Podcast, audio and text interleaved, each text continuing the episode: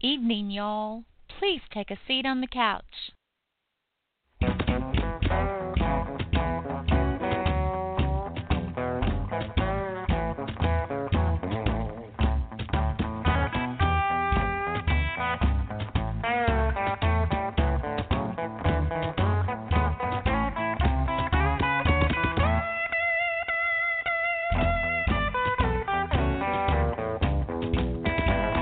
Can change in a flash.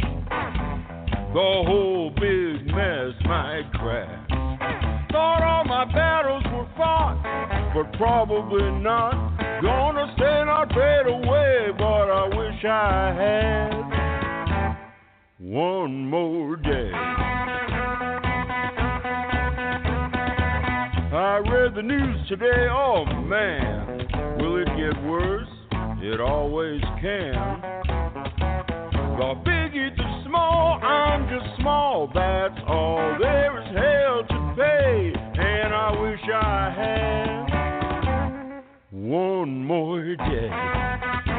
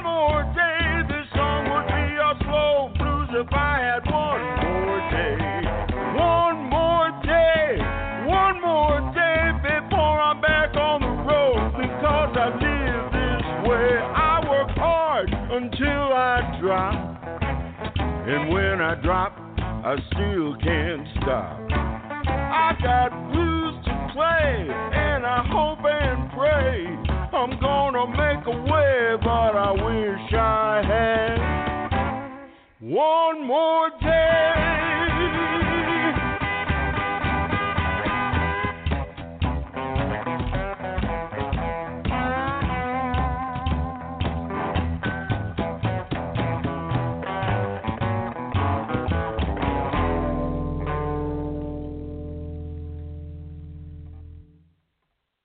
And good evening.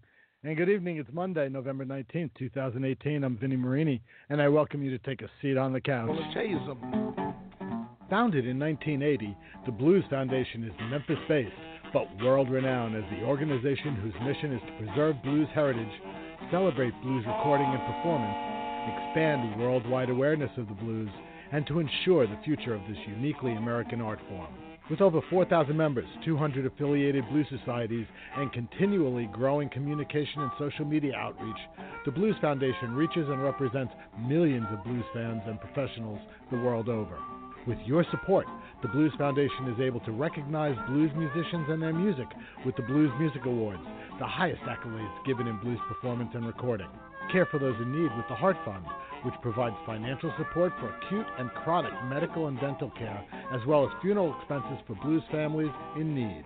Through the Heart Fund, the Blues Foundation also offers health screenings at major music events to provide preventative care and early intervention to ensure musicians' long term wellness. The foundation also supports and mentors youth and their love for the blues through Blues in the Schools networking and award scholarships to young musicians to attend accredited blues camps and workshops via its Generation Blues program.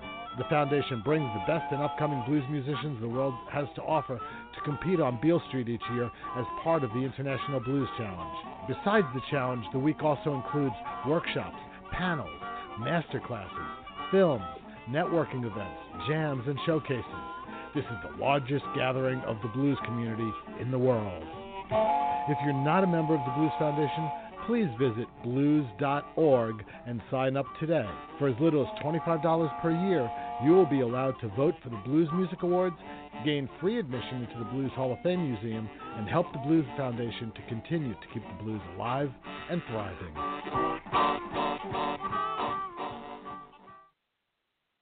Tas, Tas album Memphis Song has been out since June and continues to get strong radio play. Uh, Peter Bluesman Laura from American Music has said, with close to a year until the next Blues Music Award, puts the Bluesman down as selecting four nods for Tas Cru and Memphis Song. And Living Blues magazine said Cru is clearly caught up in his enthusiasm and exhortation for Memphis and comes through clearly with both frenzy and finesse. Taz and his band are uh, taking a little break now for the holidays. They are heading to the West Coast after they do their Memphis swing for International Blues Challenge. Remember the Tas Cru Jam at the International Blues Challenge Tuesday night, the 22nd of February.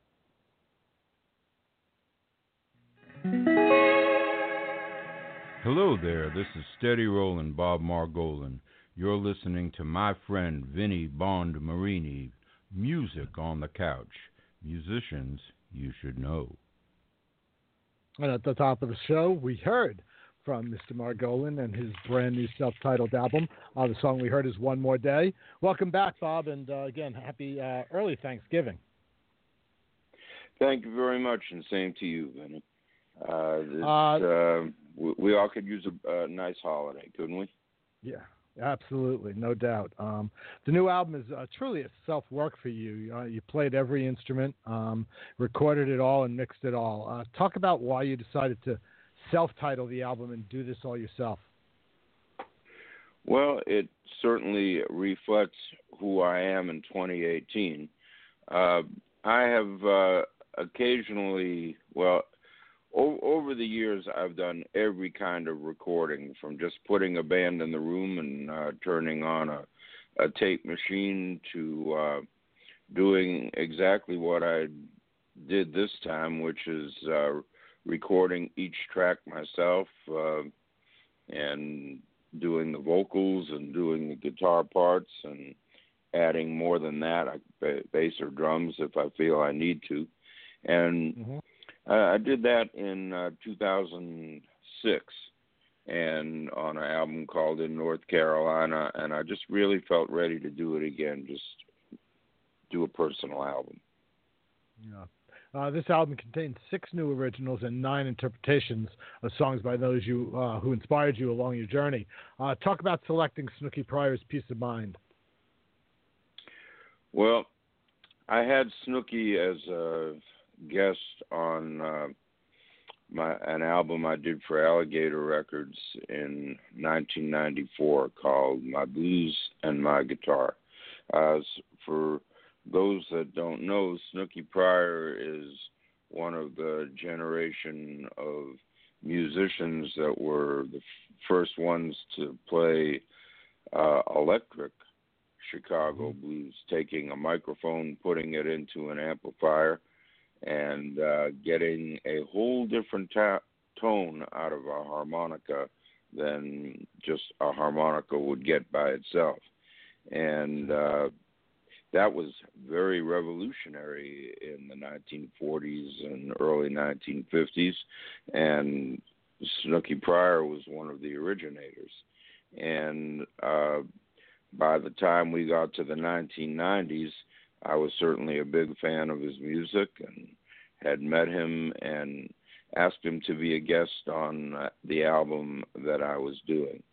He uh, came into the studio. Uh, he had uh, had a death in his family. He was kind of unhappy, but at the last minute, he decided he wanted to play some music, and so we were very thrilled to have him there uh, we asked him if he wanted to uh, sing a song because he's a great, great singer, as well as his harmonica will make you uh, dance like you're crazy or march like a soldier. The beat is so strong.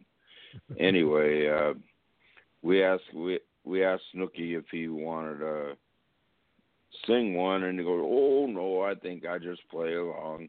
And uh, he was apprised of the fact that if he had written a song on the album, he would get more money for it. And uh, he said, "I think I can come up with something." And So, with what sound, what sounds like a uh, commercial move, he turned the tables on us once again by writing a song of redemption. It's Mhm. a blues song called Peace of Mind, and he didn't have it at the beginning of the song, but he earns it for himself and for all of us by the end of it. And I wanted to pay tribute to uh, Snooky's version of that on my older album by singing it myself for him and putting my slide guitar where his harmonica was with great respect and love and sure miss him.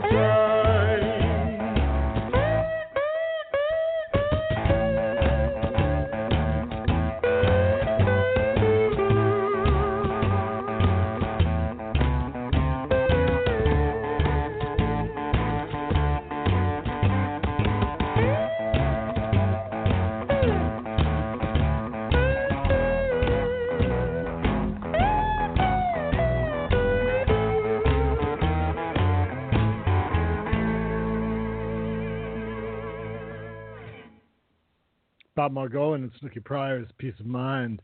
Uh, Bob, you were here uh, back in early 2016 when uh, My Road was released. Talk a little bit about what's been going on in your life uh, since then, including you receiving the BMA for Best Male Traditional Blues Artist in 2017. That was a great honor. Well, uh, the album My Road, which was released in early 2016, uh, got got some nice reviews, and uh, I'm very proud that uh, it did get some. Uh, it got oh, two uh, Blues Blast magazine award nominations and uh, won both of them.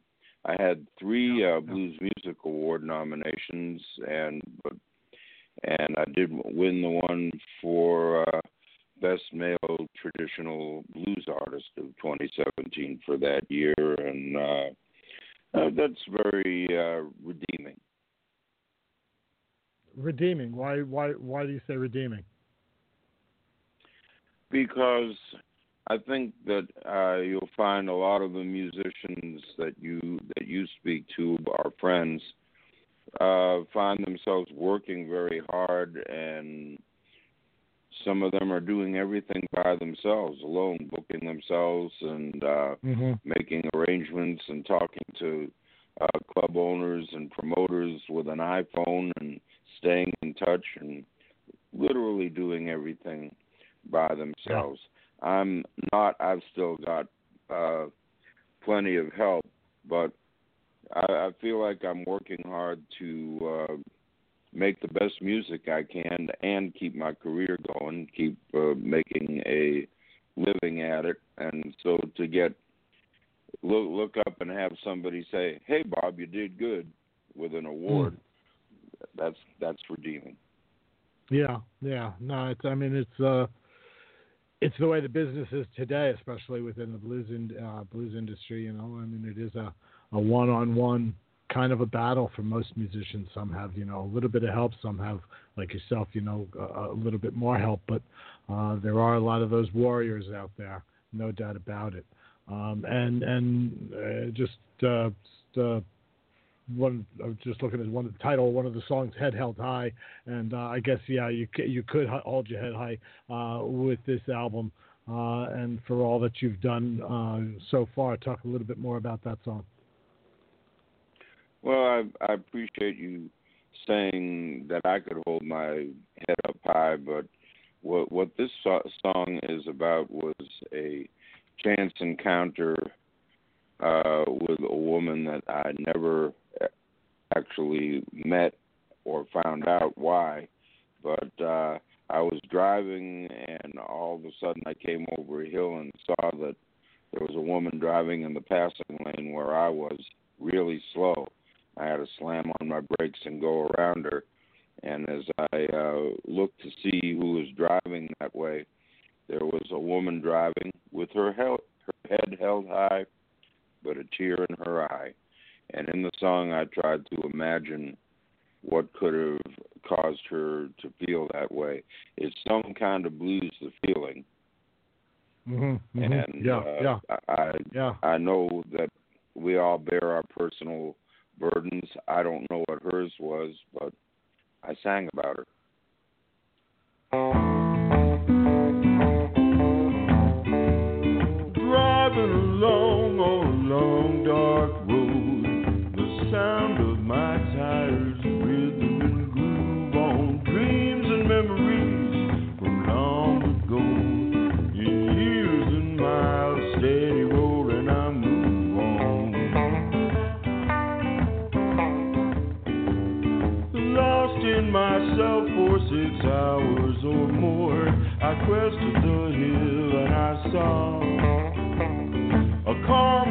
slow, too close, just ahead. I slammed on my brakes so we'd both be dead. My rambling mind snapped back to here and now, and I saw just before I eased by the back of a car almost touched the road, heavy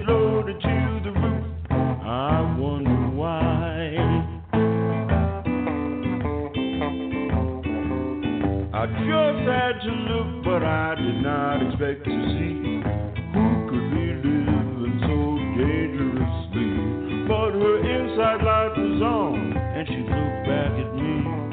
Her head held high and a tear in her eye. Her head held high, a tear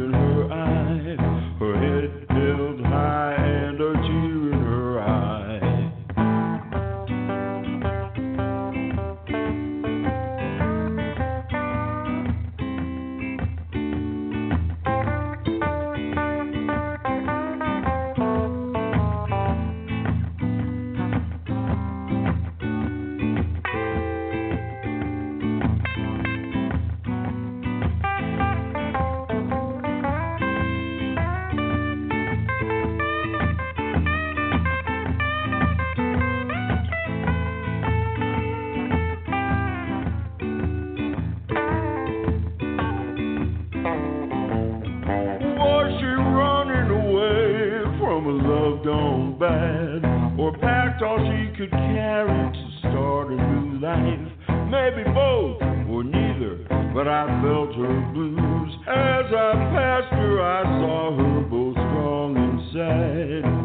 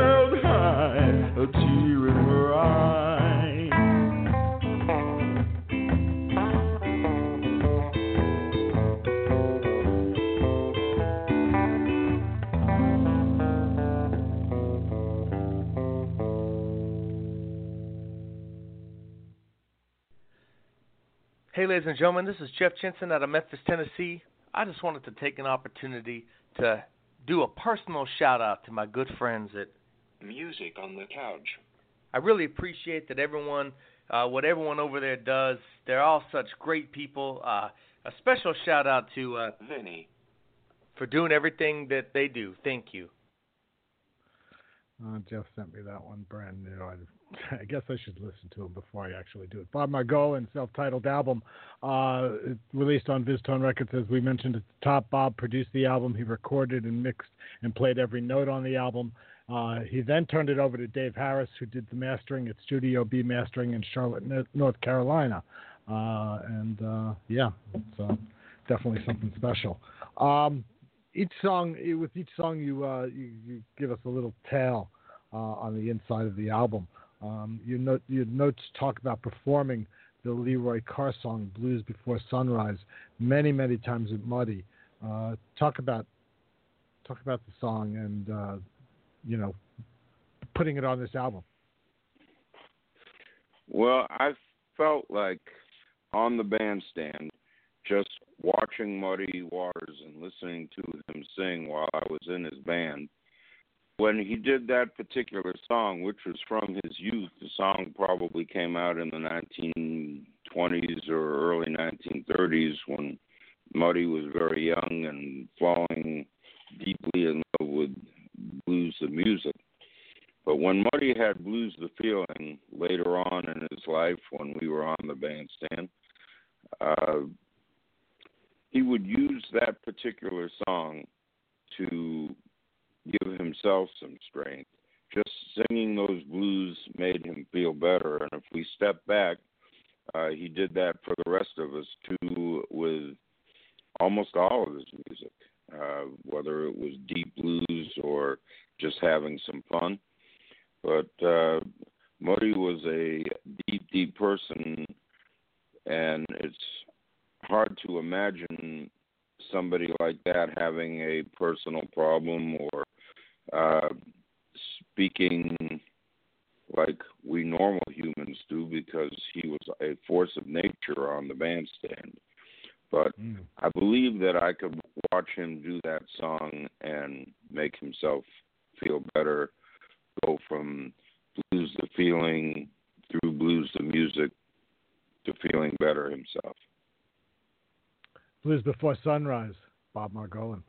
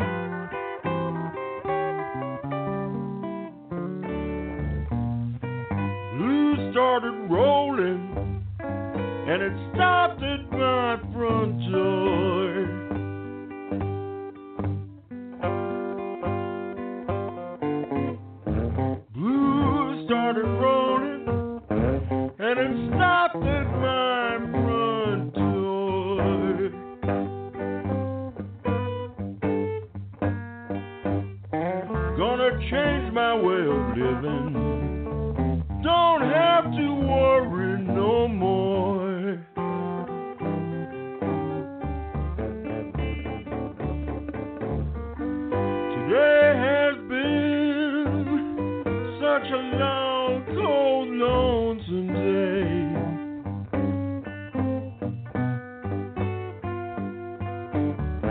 Today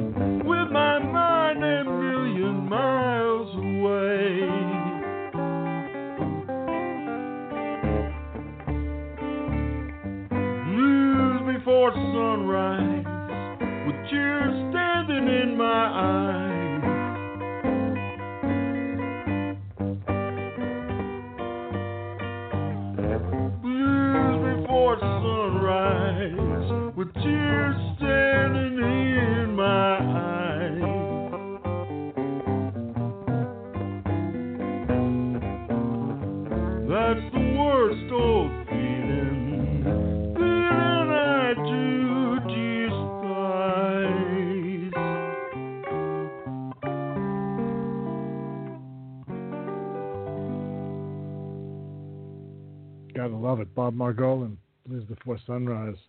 Uh, you're uh, coming up uh, right after, I guess, Thanksgiving. You're doing the uh, beginning of December. Two shows with uh, Couch Kid David uh, Julia, uh, whose new album Inspired is out on the VizzTone label. Um, kid's really talented. Talk about talk about David and his music. Well, I met David uh, in an unlikely place. Not unlikely that it was a workshop, but it was a workshop at Jorma Kaukonen's Fur Peace Ranch, which is for guitars. And most of the people Right. that take the workshops there are um, at least middle aged. Maybe they played when they were uh, teenagers and then did the nice, responsible thing that I didn't do and went out and got a real job and uh, did well with it, but they still love their guitar and uh, Jorma's wonderful ranch, which I believe that's the Magic King Kingdom, not Disney World. Uh, Yeah, is yeah. a wonderful place to to uh, hang out and just think about music and uh, these people can learn from some of their favorite musicians. They get wonderful teachers there, and I've been honored to uh, do workshops there a few times. I met David there, I guess, in about 2013 or 14. Uh, he was, Yeah, I, I I think it was David 14. was I born think it was about 14. Yeah, yeah, yeah. Yeah, and uh, so he was by far the youngest in the class, but he was the life of the party. He was so creative. He inspired everybody else. Why don't you try it this way? Hey, maybe we can arrange a song together. But let's just not do the standard thing. Let's find something else that we can do with it to express ourselves. Uh, That's cool. I, did, I didn't want to mentor him. I wanted him to be my life coach. yeah, he's a very talented, very talented young man. I mean, you've, you've had the opportunity to work with so many of the youngsters through uh, Generation Blues and through the Pinetop Camp and uh, you know uh, the other camps that uh, the other uh, sessions that you do. Um, to see that, you know, in in the same way, you know, I talk, I say to people all the time and I use you an example as an example is this. I said, you know, if it's not for for Muddy, we don't have Bob Margolin, and if not for Bob Margolin, we're not going to have a lot of these kids. I said, this is the this is you know the lineage that that has to happen in this genre uh, has to be passed down from generation to generation, uh, or it's going to go away. And it's, it's incredible nice what for you me do. to be in the middle of it. yeah, Um, yeah, no I. I I appreciate that. You you you couldn't believe how nice people like Muddy Waters and Pinetop Perkins and all the older guys in Muddy's band, which is all of them, uh, Mhm. were to me, and, and in being helpful and learning from their example and being treated well by those people uh, was one of the thrills of my life. And yeah, uh, it- it's wonderful to meet somebody like David, and I, I promise you, I'm very, very inspired by him. Uh, Mhm. And you you'd be able to hear that when uh, we do some shows together in Florida at the end of the month and beginning of next month. Yeah, yeah. I got to meet him just about that same year, I think it was during IBC time, and you know I've gotten to meet so many of the uh, the the youth showcase bands, um, in layman terms, uh, you know, and uh, uh, so many of the other some so many of the other uh, youngsters who are now entering as adults in the in the challenge itself, and it's just so interesting to see where they are in their musical journeys and get to watch them. Uh, it's really fun. Um, you uh, have a song on the album called Mercy that you say is your blues for today's dangerous world. Tell us about that. Hmm. Well, uh, th- this I I hate to take us so away from blues the music back into blues the feeling again, but uh, just some of the things that are happening in the world today, whichever side you're on, Mm-hmm. there is a wider gap between people socially, economically, romantically, and I wanted to write about that and how it gives me the blues to feel so many people are far apart from each other now in more than ever before. And uh so I wrote this song without being specific whether it was writing about uh, loneliness uh, personally and romantically, or whether it was about uh, yearning for something different politically or socially or economically. I just let people interpret it and try to make it evocative, but mercy, I want it to stop. I want us to get together.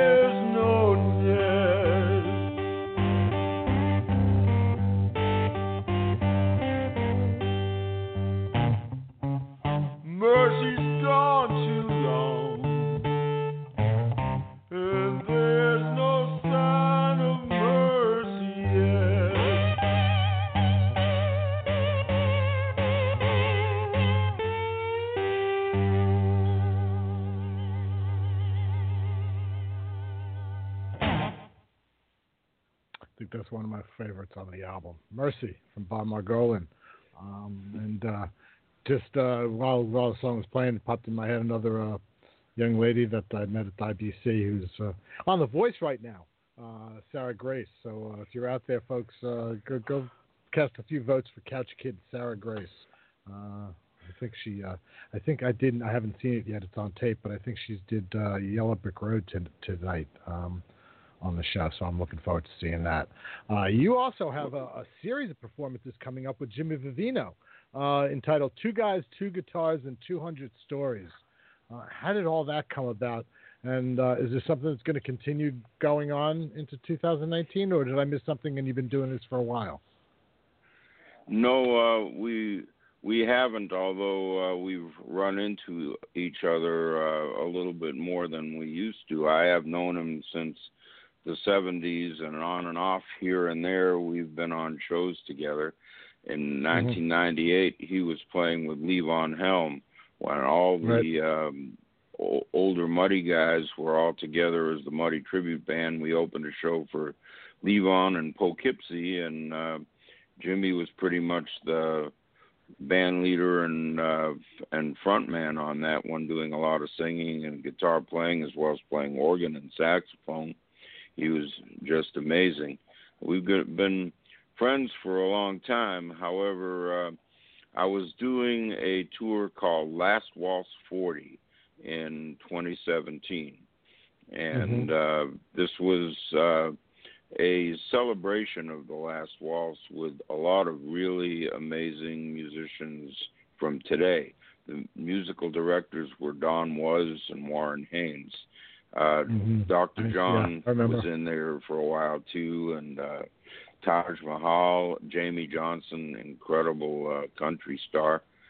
Uh, there are just bunches of them. I could take up the whole show just listing the cast of characters on that. But when we played in Austin, uh, Jimmy Vivino stopped by and naturally sat in, and we got to talking. And he said, uh, so where are you going to be on Monday? And this was on a Saturday. And I said, well, actually, we're we'll be going to Los Angeles, which is where Jimmy's bi-coastal, but that's one of the places where he lives. And he says, oh, I'll be there too. Well, call me when you get into town. I'll pick you up. We'll go play somewhere. And uh, he did exactly that. And uh, we sat in uh, with a band that uh, in uh, Los Angeles. Uh, I think it's called Maui Sugar Shack was the name of the club. Mm-hmm. I, And I know there is a there's club plenty there, of yeah. video on it. Yeah. And yeah. uh we we just had a ball just trading songs back and forth and having a good time playing together. We've done it a number of times since then. Uh it, out for the Tulsa Blues project, I kind of introduced Jimmy to them uh in September of 2017 and then about a week later I played on a big show that Jimmy was the musical director for in New York City with uh it was for the Blues Foundation, a, a big Mhm. benefit at the BB King's club that's no longer there anymore in Times Square. Right. And and so we we've done a few things here and there, and I guess Jimmy came up with the idea. Are you interested in doing this? And of course, I jumped at it. I really want to. I love playing with just few people. That last uh, last song was just one, and uh, I think that we'll put our two guitars together and tell lots of stories because we've both been around and uh, been lucky enough to be around some wonderful musicians, and I think we'll put our two guitars together and try and make one and one equal three. Yeah, it's, it looks like it's going to be a lot of fun. Um, uh, love love it to get love you to keep doing it and get down toward the Memphis area. Uh, and I look forward to seeing you in Memphis during IBC week. Uh, you know, I'm now no longer upstairs at uh, Rum Boogie. I'm now at Club Handy right down the block. Uh, so please come by and visit me uh, during the week uh, during IBC. Um, I'll be doing the shows from Oh, there. That's good to know. You I wouldn't want to be wandering around in in the, in the empty uh, big room uh, above the rum boogie, going. Yeah, Vinny?" well, yeah, they they decided that they decided they were going to make it a game room, so they told me I couldn't do my show there anymore. They haven't done anything with it, so it is what it is. I, I love Club Handy because I'm on the ground floor, no stairs. Uh, there's a setup for people to, you know, occasionally I can have people plug in and play live right there, so it's it's pretty cool. Um, this gentleman's name is Bob Margolin. He's definitely a musician you should know. The website is bobmargolin.com, uh, and you can follow his tour dates and find out about this uh, the tour with Jimmy and find out the dates he's playing with David down in uh, Florida and all the rest of his dates. You can follow his news, buy his music, uh, his book, and more. Um, we're going to play one last song from the new self-titled album, uh, and this is one of your originals, "Best I Can Do." Do you have a, a little tale behind this one that you would like to share? Well, I uh, kind of look back over my life, and uh, I remembered back to when I was just uh, a little boy, not in school yet. I was lucky; I had a very easy childhood, so I remember things very well from that happened. And uh, I was sitting sitting there. This would have been in about 1953 or 1954 uh, sitting on my steps just watching the world go by, and I saw an old man on crutches walking very, very slowly and getting closer to me. If you wanted to get uh, poetic about it, you could say, I could see myself as an old man coming closer. However, what it was, it was literally something that happened. And being just a little kid and having no social grace whatsoever, I said, What happened to you? And he said, I had polio, and it's very hard to walk, but I do the best I can do. And this song goes on from there uh, with Mhm. some good things that happened and then some good things that didn't happen. And by the end of the song, I get a little wild on the guitar. I played some slide guitar, but I uh, Yeah. kind of put some space effects on it and so so far nobody's busted me on it. At least nobody said, "Oh, that's terrible. Muddy Waters would roll over." See, I guess see what see what you think with this guitar. on the Yeah, end of the I- I- song you know, as well as I like story. I like the guitar. I like the guitar at the end of the uh, at the end of the song. So that's just my that's my that's my feeling. You know, I mean everything everything progresses, Bob. It's uh, everything has to progress. So uh, I really appreciate I you thought I made by. my. I'm sorry. I just thought- I thought I made my guitar sound like rocket ships. yeah, So, yeah. Back back to the little kid again. Bob Margolin, and this is best I can do.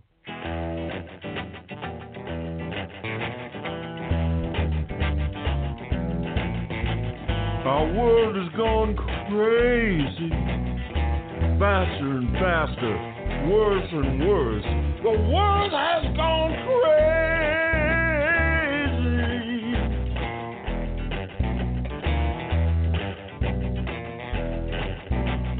I was four years old sitting on my steps to see what I would see. I saw an old man on crutches, slow, so slow, getting closer to me.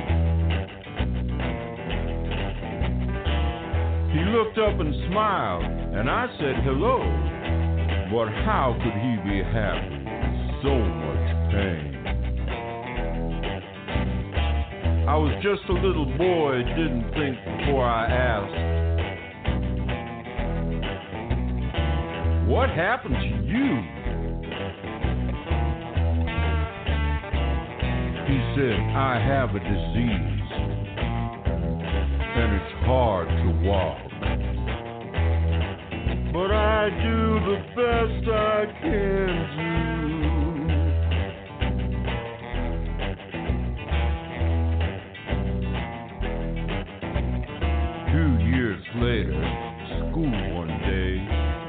Every kid a shot. It would pinch a little bit, but it sure would help. Make sure I wouldn't get what that old man got. The world is gonna get better and better. At least that's what I thought. I expected many more miracles. That should have been what we've got. It was not. But I do the best I can do.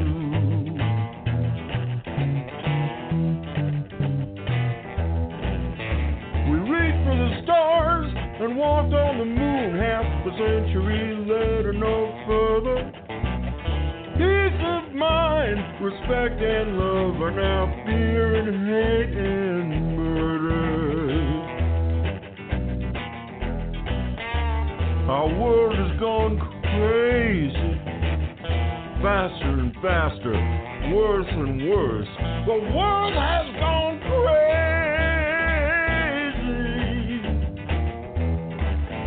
Don't let your guard down and be strong.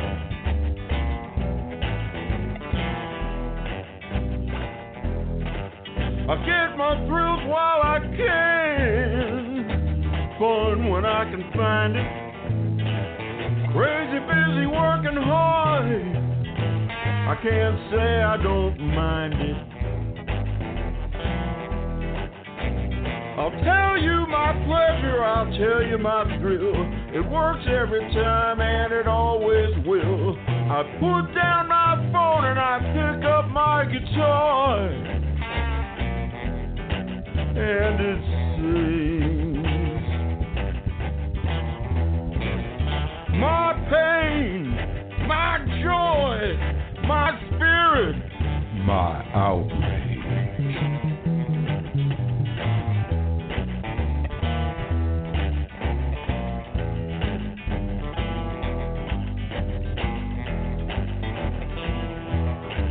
and I do the best I can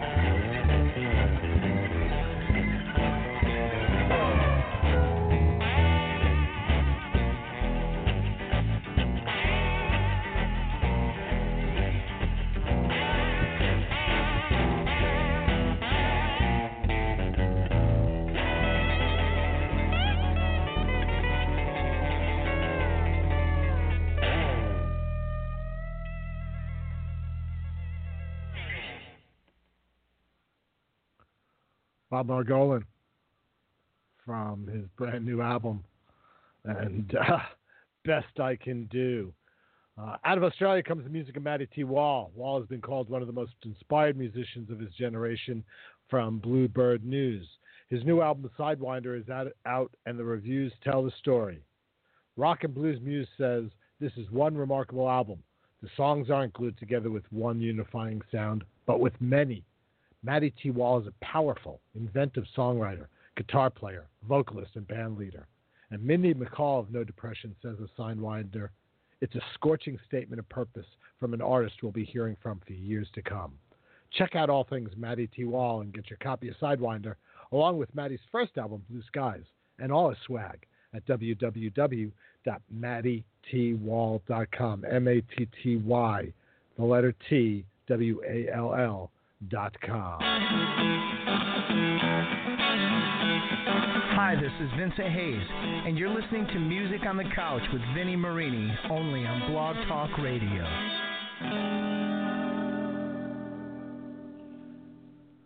Like I said to her when I just got her on the phone, finally, back on October 1st, Blog Talk Radio went down on me just before the show was about to start, and I had to cancel all my guests and uh, have had them all rescheduled. And uh, Miss Trudy Lynn is my last of those groups. So we finally get to meet her. Uh, she originally joined me back in 2016 when she released her 12th album, I'll Sing the Blues for You. Uh, tonight she returns with Blues Keep Knockin'. Uh, it released in July, so Couch Kid New Music is stretching it just a little, folks, but it's the first time for her to come back. And the album is at number seven on the Roots Music Report Blues Album Chart. So, hell, we'll speak to Trudy, but first, this is the title track, Miss Trudy Lynn and Blues Keep Knocking.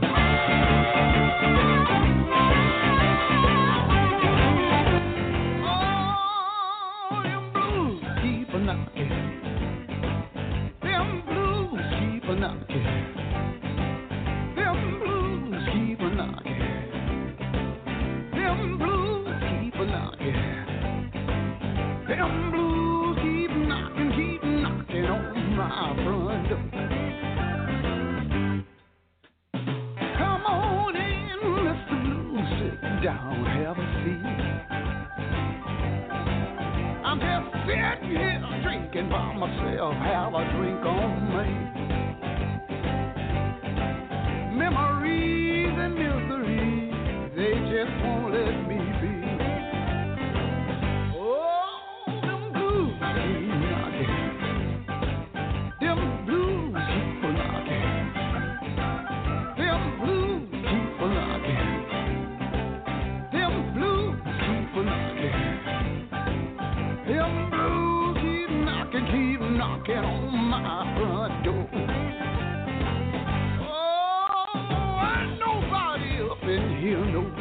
Nobody, but me.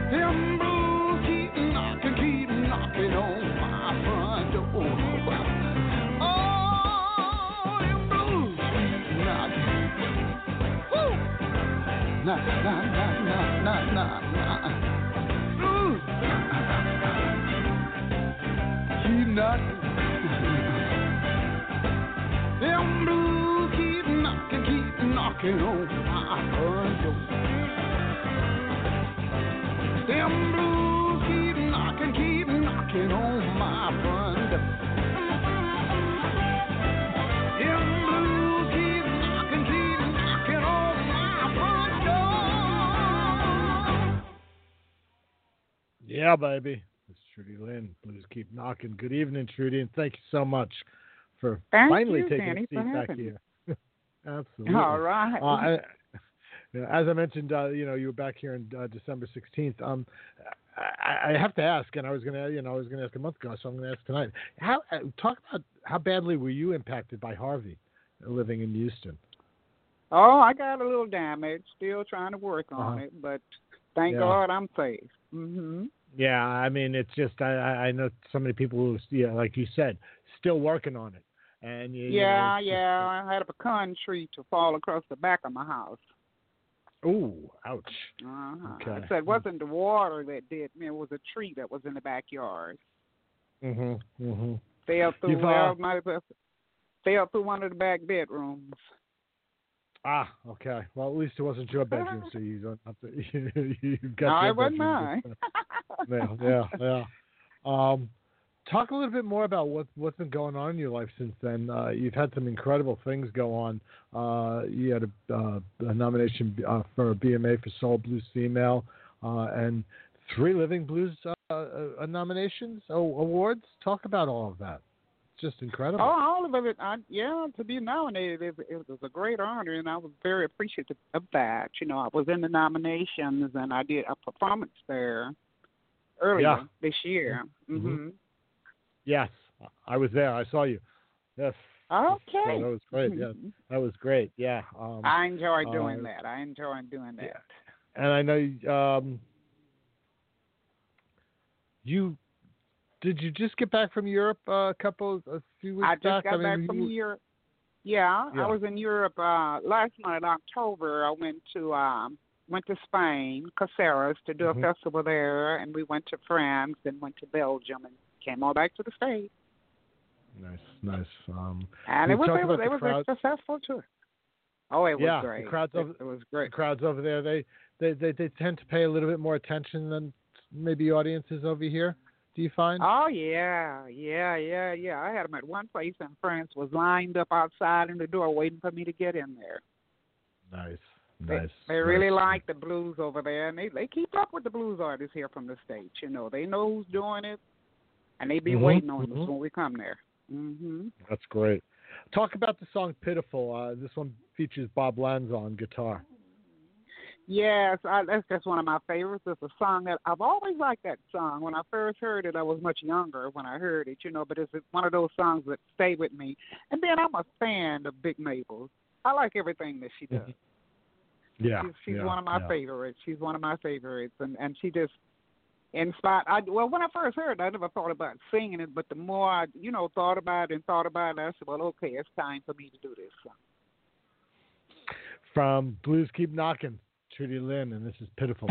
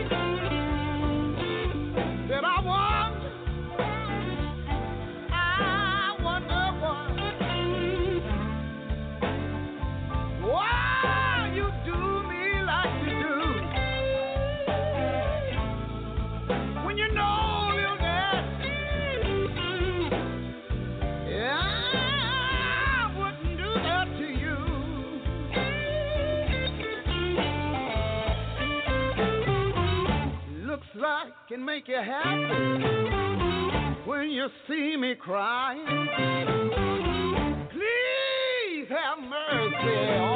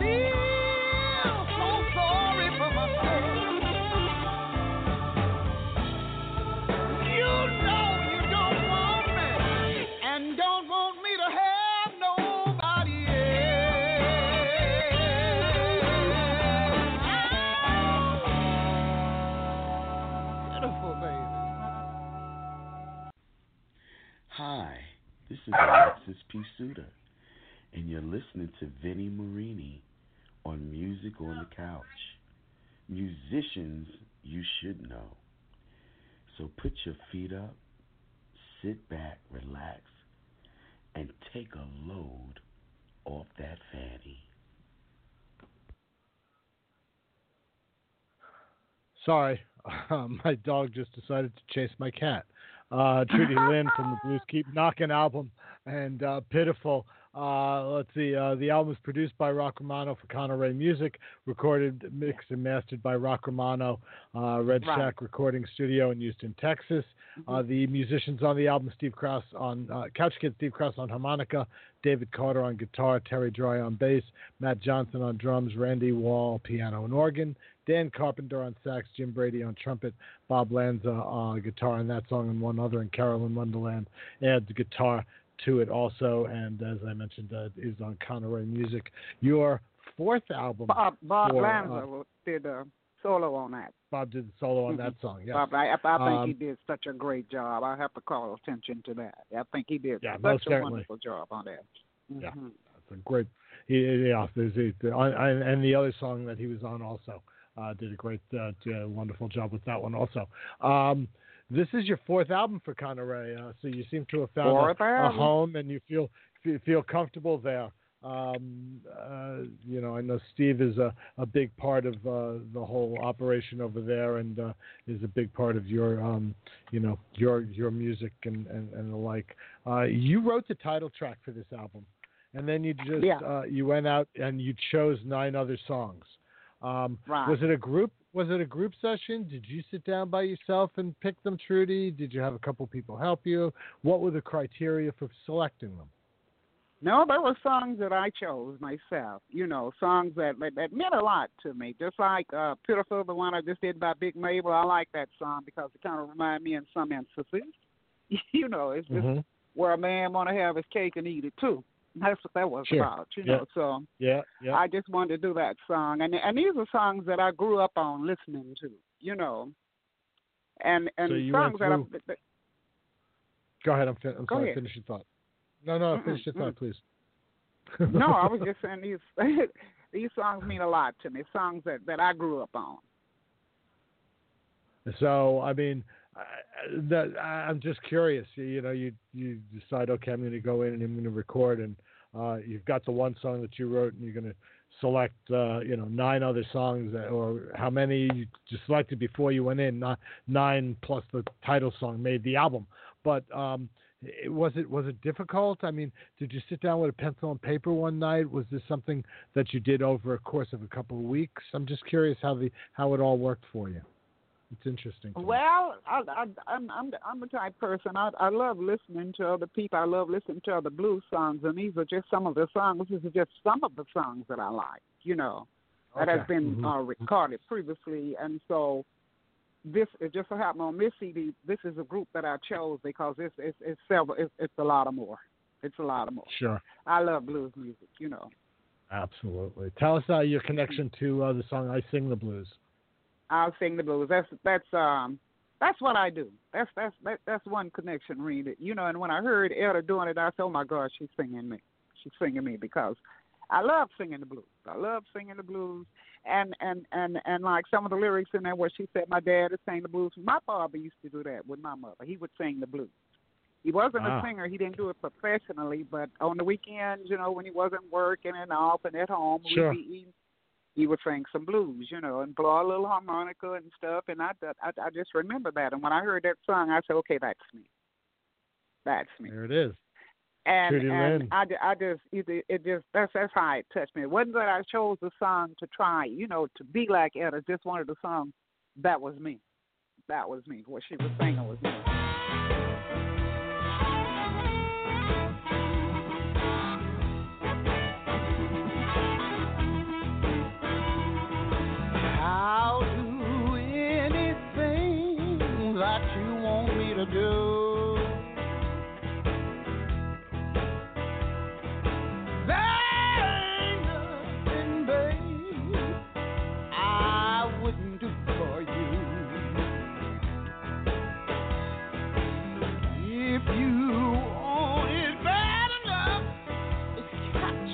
And catch can. And when I want it hard enough, you'll be my man.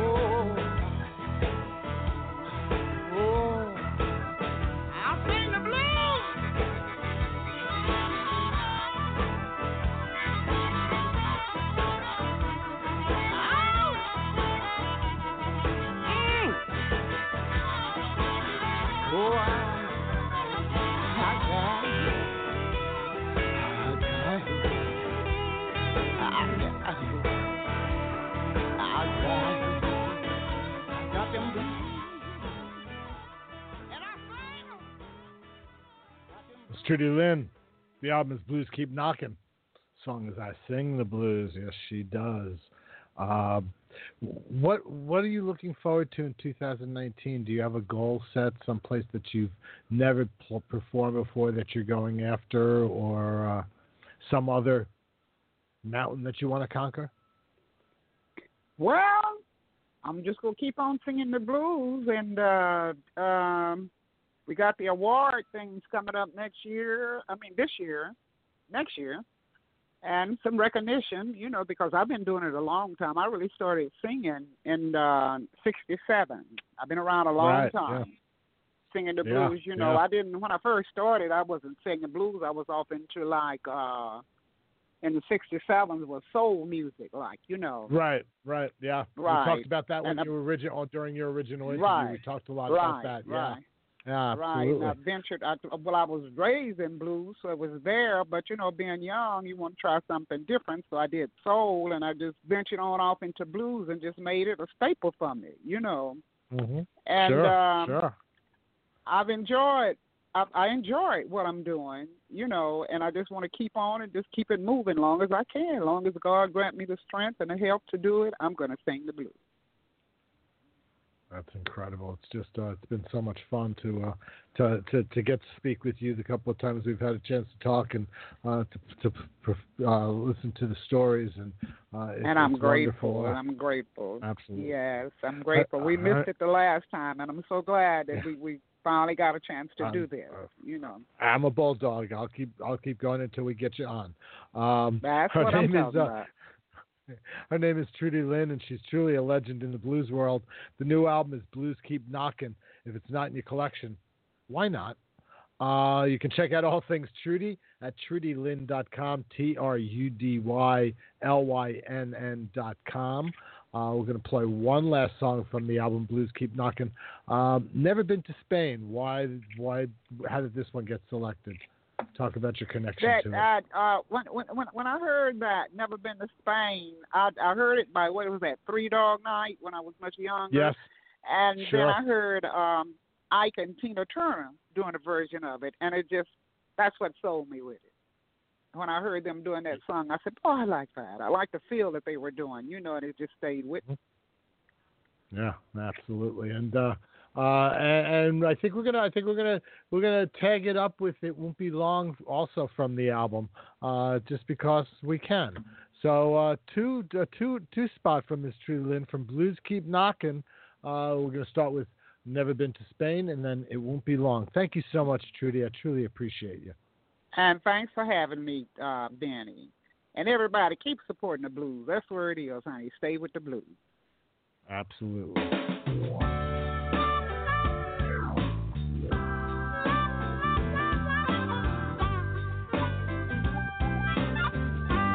Well, I never been to Spain, but I kinda like the music. They say the men are insane. They really know how to use it. They don't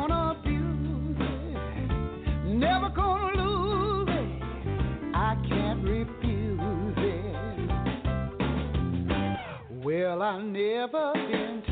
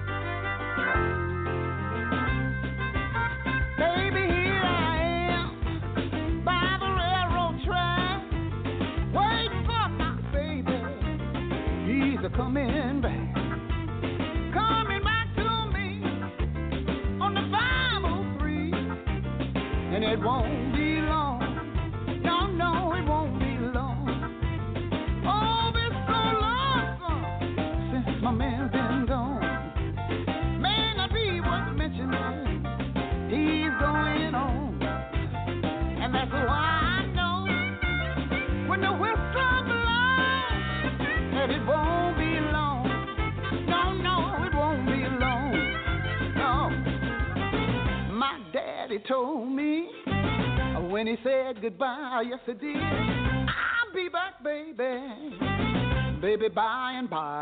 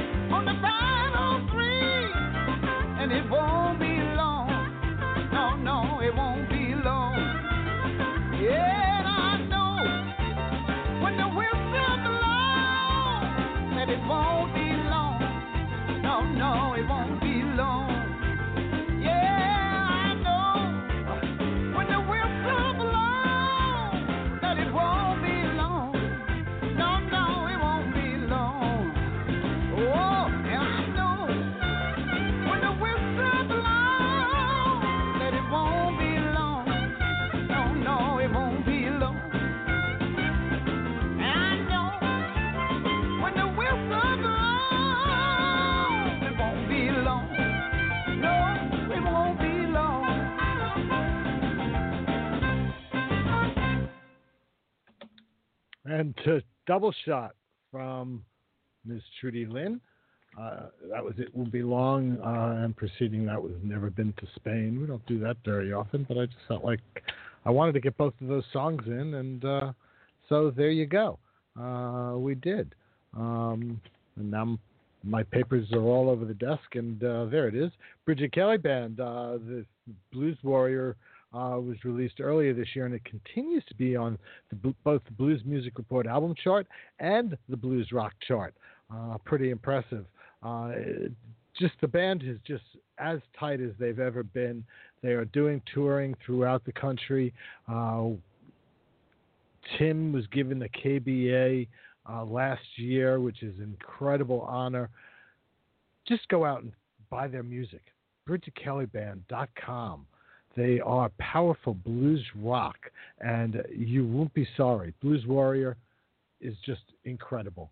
Again, BridgetKellyBand.com. Uh, we are,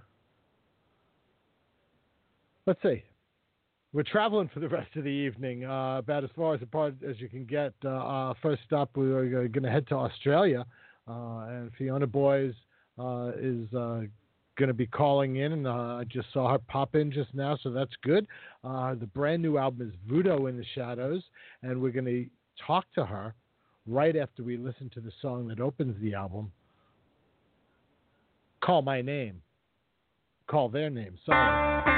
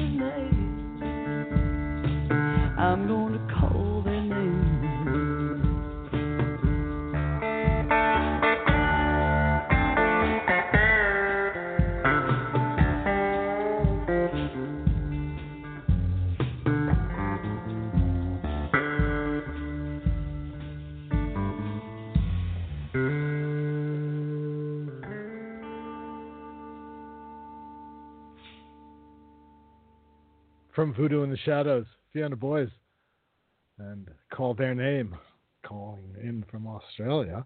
Uh, good afternoon to you.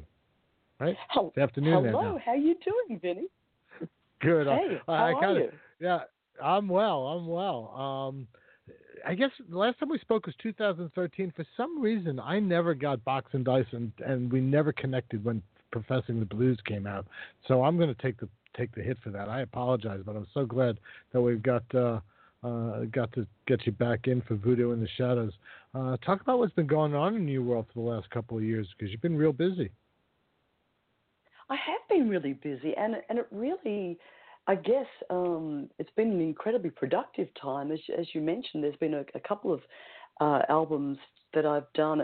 2015 um, was Box and Dice, which it's the same studio um, team as as has done the new album Voodoo in the Shadows, and this was kind of the beginning, I guess, of exploring kind of more of this stripped back, um, rootsy stuff, and and the debut of my current little love affair with cigar box guitars and and these kind of outside instruments.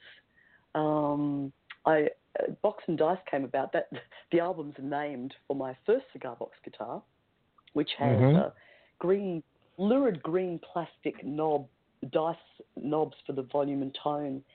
And um, you know, over the years, I'd seen these kind of cigar box guitars, but I thought, you know, what, what am I going to do with these things? They're not like real guitars. But um, I, I ended out um, playing in a little town in Australia called Yackandandah, and this thing was hanging on the on the wall of the pub, and uh, and I got it down and played it, and it was it turned out to be quite inspiring. So I ended up doing an album that was based around that material, Box and Dice. Mhm, Um, mhm. Oh. That was signed. To, um, sorry. No, no. I, I, just, I said yes, and I'm just listening in. Sorry, I apologize.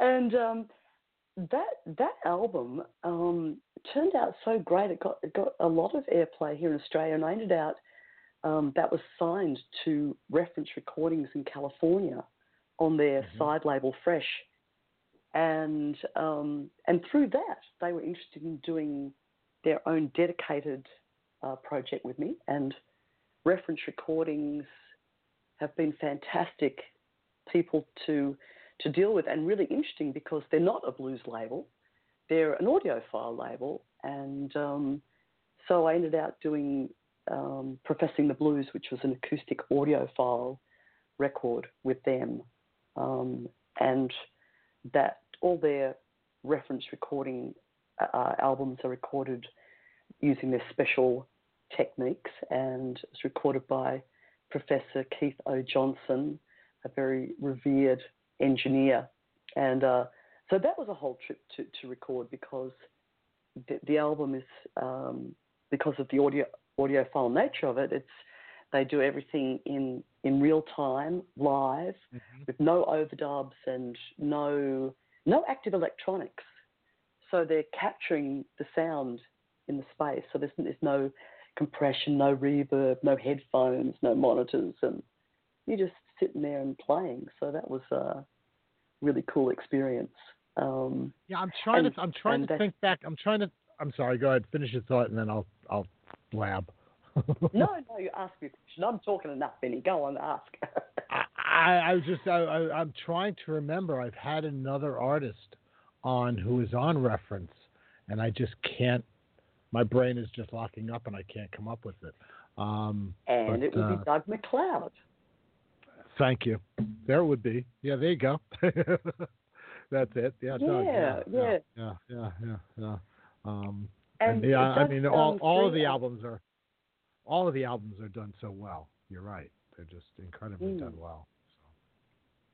and it's a, it was a fascinating process. And I think it's wonderful that that a label of of their caliber actively decided that you know because being an audiophile label, most of the stuff they're doing is um, symphony orchestra, classical, large ensembles like this.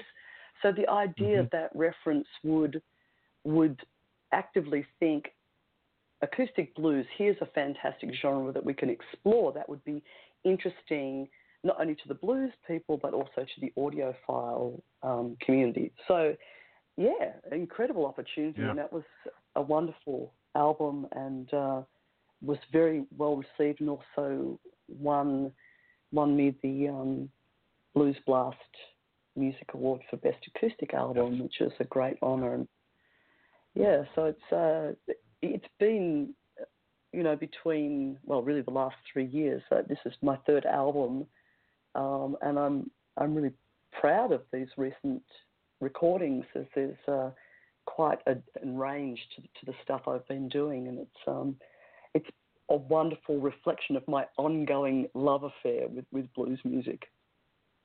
And and that's that's that's just so enlightening uh, to hear from someone who's had such incredible success prior to these three albums in her career.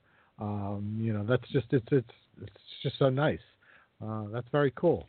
Um, these songs, Voodoo, Voodoo in the Shadows, they come out of you know most definitely the love and respect you have for the American South, uh, specifically uh, my my home state of Mississippi and uh, Louisiana. Um, and uh, out of that comes one of the songs that uh, anyone who knows anything about the blues and uh, the clubs in in the nowheres of the uh, the states, you know, in the back roads, uh, Reds. Uh, talk about Party at Reds. Oh, I'm so glad you chose that. It's really, uh, you know, I'm, I'm proud of all the songs on the album, and as I said, it's quite diverse. But Party at Reds is I guess, a particular favourite because it's so much fun to play and and yeah, it's a it's a tribute to um, Red's Lounge in Clarksdale, Mississippi, and um, I think because it's it's such a funky place, and I think it's it's important um, to sort of uh, respect and, and, and note these places. And and Red Paden, the proprietor, of course, is quite a character and quite the iconoclast. so there is reference to some of his favourite sayings um, mixed in with the lyrics of the song, and um, I I think you know so many people go to Clarksdale, so many blues pilgrims, and I was actually really amazed as I was writing this album because I, I've revisited Mississippi and and Clarksdale in particular several times over the last few years, or revisited, I should say, and. Mhm. Um, when I started writing songs inspired by these you know, recent trips, I was road testing them here in Australia, and I was amazed at how many people, how many of the audience members here in Australia had been to Clarksdale and, and knew of Reds, if indeed they hadn't been there. And I could see uh, such a warm response to the song, but I was concerned that to show due respect to, to Mr. Paden. So I was very pleased to, um, once I'd recorded the song, to go to Clarksdale um, in June and actually have a chance to go down to, to the club and um, and play the song for Red in person and make sure that he approved and and it was um, fantastic. You know, it was a great experience to to play the song at Reds. It was a Yeah, party. how could he not? How could he not? Yeah, absolutely. Fiona Oh, Boyes from it, yeah, Voodoo in the Shadows. Yeah. Uh, and this is Party at Reds. Thank you.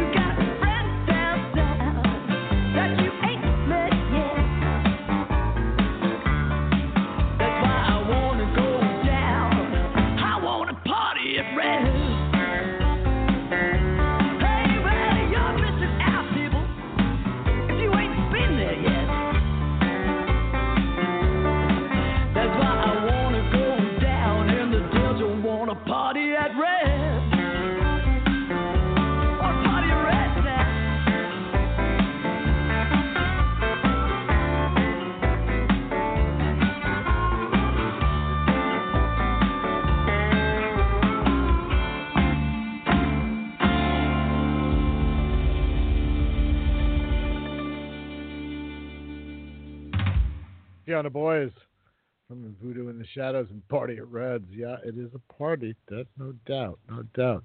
Uh, you, you, you know, you got to spend, as you just mentioned, two weeks down here in uh, this past June.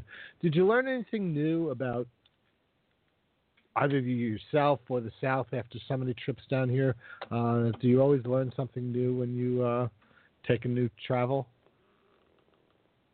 Yeah, yeah, I do. You know, and I, and I think it's you know part of it's the you know picking up not only the music but um, the the atmosphere. I think there's something cumulative about you know having a chance to to visit places, meet people, play with different musicians, and you know I I, I particularly have enjoyed the last um, couple of times I've been in Mississippi going to visit Como, and you know I hadn't been into that sort of that area before, and um, and last year I also went down and spent some time in Jackson, and and um, you know went to jam at Hal & Mal's famous Monday blues jams Monday and jam. things like that. Yeah, which is going and- on right now. and Which goes, also- which is going on right now. Which is going on right now. It goes on during my show on Monday nights, and I always tell Judy, I said, "You got to, you have to change, you have to change it." And she says, "No, I have to change it." And I said, "No, you have to change it." so we just agree to disagree on who's going to change it. Yeah, well, Um, that's right. And the other fun. thing is that I've always, dr- you know, dreamt of New Orleans, and you um, you might hear that the the fabulous chugging um, harmonica um, on Party at Reds um, is by the wonderful Johnny Sansone. Um, and I'd always admired Johnny's um, playing and songwriting, and um, as it turned out, he he he got in in touch with me, and he came and we did some touring here in Australia, um, and so I was really excited about that. I'd already planned to do the recording, so I quickly um, you know rescheduled the studio so that we could grab him as a special guest to play harmonica on a few tracks, and also he contributes accordion on one of the songs on Voodoo in the Shadows, which was just such, you know, every now and again you get this wonderful synchronicity because I'd written um, one of the songs in particular where I thought, gee, it would be great to have Louisiana style accordion on that. Now, where am I going to get that? and then along came this opportunity to play and hang out with Johnny Sansone, and which was a wonderful, wonderful experience musically and personally. Um, and uh, you know, so Johnny plays on a few tracks on the new album. And then when I came um, back to the States in June, uh, which was mainly to be the guitar instructor at the Pinetop Perkins workshops in in uh, in Clarksdale, Clarksdale. which was a great honour. Yeah, but um, I also had an opportunity then to go down and spend all the time in New Orleans and play with Johnny and um, yeah, so you know uh, every now and again, um, sometimes the passion for the music and and the timing all just comes together and um, leads to more great experiences, you know. And I think that's one thing, particularly with this album, kind of being like a virtual road trip between um, North Mississippi down to New Orleans.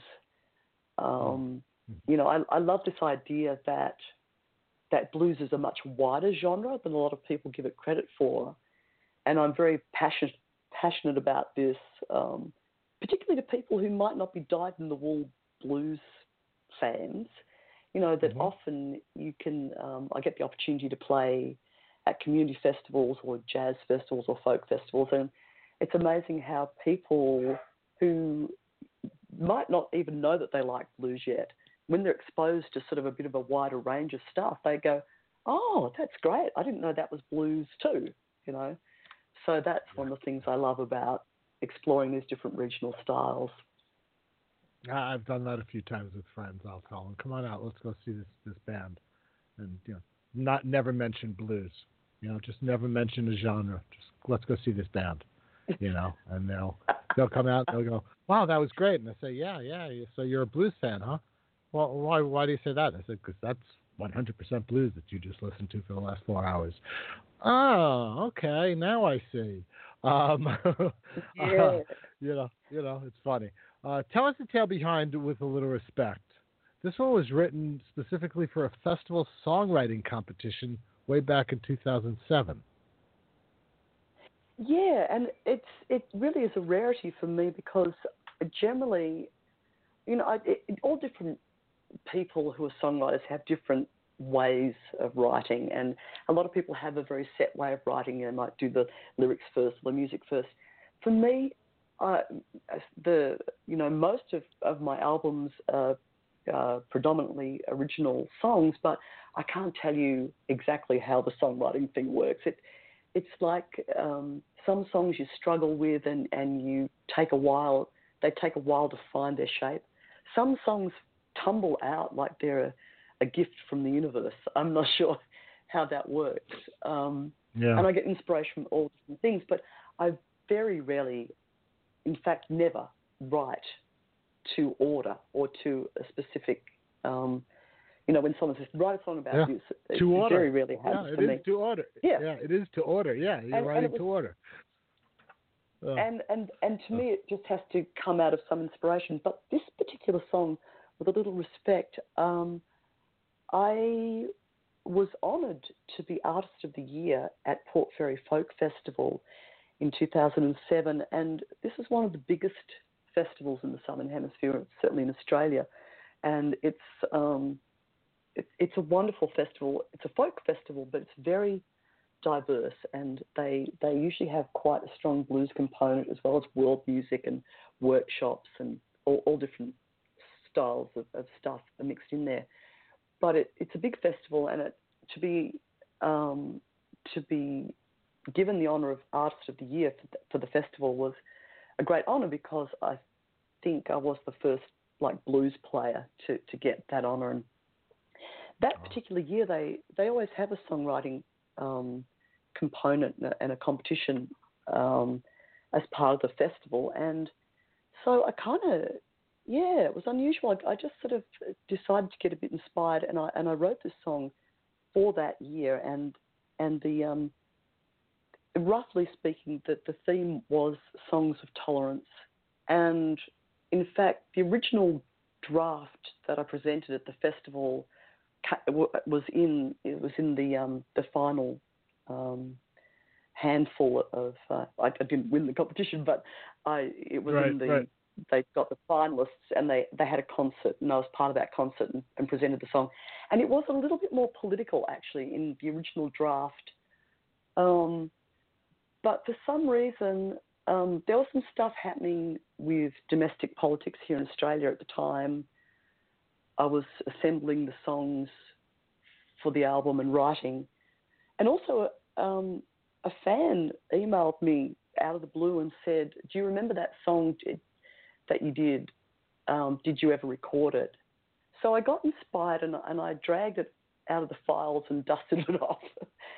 and I thought, you know, there's a lot of um, a lot of polarizing aspects to um, globally to you know to, politics and, and even right down to personal relationships. It seems at the moment, and uh, so maybe I just felt that it was it was time to to yeah to to rework the song and present it. And I think it's it's kind of timely. It, it's um I guess just a song making asking beseeching people to just let's all try and treat each other well as fellow humans.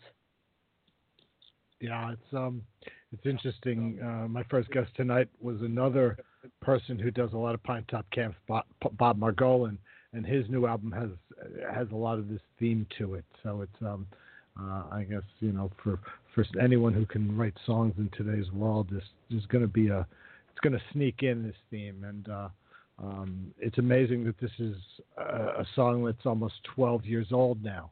Fiona Boyes from Voodoo in the Shadows, and this is with a little respect. You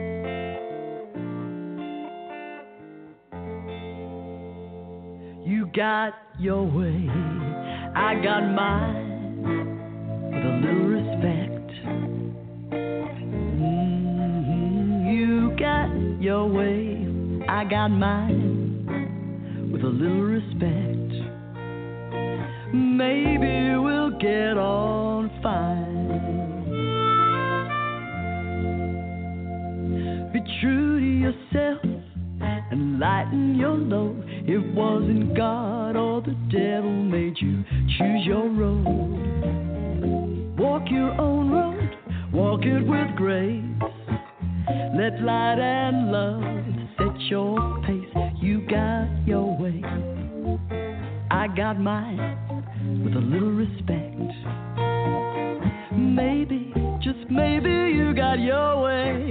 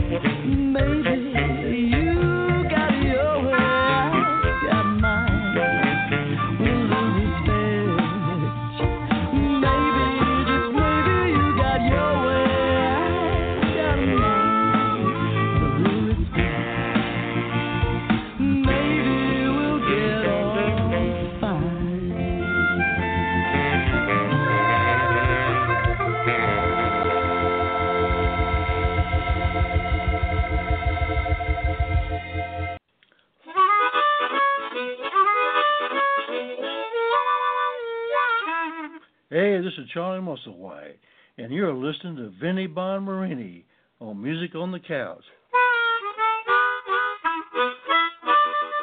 I ain't.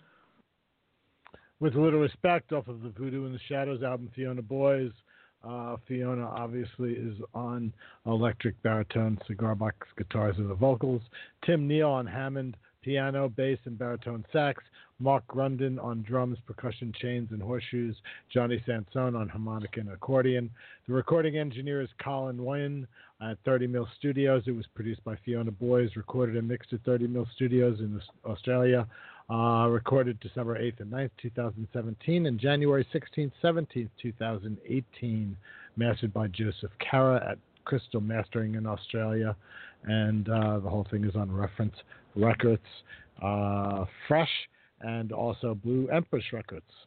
There you go. Um, after you left uh, here, or a little bit earlier, you spent uh, three weeks over in Germany and Switzerland, Italy, Belgium, Bulgaria, and then down into South Africa.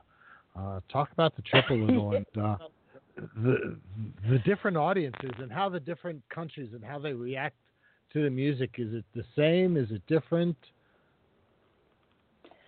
Well, I think it's sometimes surprising um, to American audiences just how universal the blues has become and how universally loved they are around the world. And it's, you know, it it it was fantastic because yeah, this trip I've just come back from was quite a whirlwind, and I got to play a lot of different countries. And um, one of the most interesting things was for me to play in Bulgaria for the first time, and uh, you know the blues scene there is reasonably small, but you get the sense that people are very passionate and um, yeah, in fact, everywhere I went, the, it, the shows were really well received, and um, you know, it's a, I, I just love doing my best for an audience, and and it doesn't matter where it is. It's just um, a wonderful honour to be able to uh, play the music I love to audiences all over the world. It's just fantastic.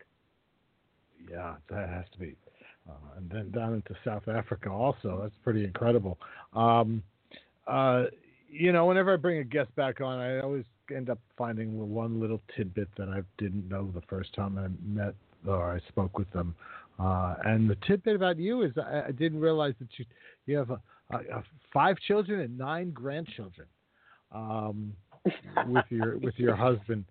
Um, how does that you know as a tra- you know as, as someone who's away for you know three weeks six weeks, you know, whatever. Does it make it difficult uh, difficult to be away?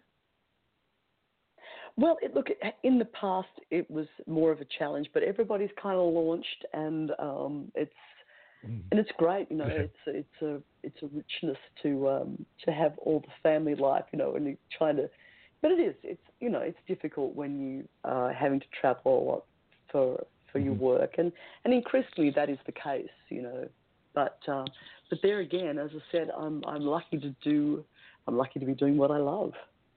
Yeah, yeah, yeah, absolutely. Um, it just you know it was just something all of a sudden it, it, it was there in front of me and I went wow okay that's interesting uh, you know uh, yeah it's you know uh, New Orleans was uh, Gary Vincent tune one of the uh, two non-originals on the album. Uh, talk about talk about deciding to do this one, and I think pretty much you already talked about the fact of you know the love of New Orleans and wanting to wanting to honor it and honor all of the music from this part of the con- country. Um, but this is a special song. Yeah, yeah. There, there was a you know most of the mostly I like to record uh, things very live and organic in the studio. Um, so a few of this, this is a, a, bit of a rare song too because it sort of ended out being built in the studio a bit more. But I heard this song um, when I was visiting Clarksdale, and and Gary Vincent, um, who runs um, has a studio there and is a you know well known mm-hmm. producer and musician and songwriter, and uh, we had co-written a song on um, one of my earlier albums, which was um, called Love Me All the Way, and that was on Professing the Blues on the acoustic um, audiophile album. And and we'd um, we'd done a little bit of songwriting together and a little bit of just hanging out and playing guitar and talking trash. and we were playing different songs to each other. And he played me that song, and I ended up bringing um, a, a demo of it back home to Australia with me, and it had really nice finger picking and I and I really liked the song and I thought it was interesting, but it was a little bit high for me to sing. So I had this kind of crazy idea that maybe um, I could do the finger picking part on my very rare National Resolectric baritone, um, which is kind of weird because the baritone is, uh, you know, it's tuned halfway between a guitar and a bass, and it has heavier strings, so it's much more physical to play. So I sure. I worked out the finger picking part um, on the baritone, and then um, and what I love about being in the studio is that um, palette across the album is is just me and my two longtime bandmates, Mark Grunden, the drummer, uh, who's also a really good um, percussionist, and he he does a lot of hand percussion and also does Brazilian. He has a samba school, and he's a really out there guy. So he, instead of playing straight drum kit for this uh, song, he started putting together this soundscape so you can feel like you're walking through the street. And so it's got um, three different sorts of tambourine, a foot tambourine and two different hand tambourines, and a big old-fashioned um, walking style bass drum. You know, so it's it's sort of like percussion Mhm. rather than drum kit. And um, Yeah. and Tim Neal, my other long-term uh, bandmate, who's best known at home as a like the gun Hammond player in Melbourne, Australia, but um, he also plays piano. Increasingly, he's been playing electric bass with me, and he contributed that fantastic baritone sax to to a couple of tracks as well. So he he came up with this piano part, and there was a grand piano in the studio. So suddenly, this song kind of it went from being an idea to being this kind of soundscape, um, like you were maybe in a walking band walking down the street and you, you walk past the bar and you can hear the piano part playing or something. I don't know. It's just, it struck me as a really fun, atmospheric kind of version Mhm. of this particular song. Quite dif- different Oh. from the, the demo, but you know, Gary writes great songs and, uh, and I thought, it, I, I don't do many covers, so I like to do either songs written by friends or something that has a particular hook for me, you know. And I was uh, really pleased how this one turned out. Yeah, I mean, you, just, you know, if that was your intention, as far as I'm concerned, you nailed it. New Orleans from Voodoo in the Shadows, Fiona Boyes.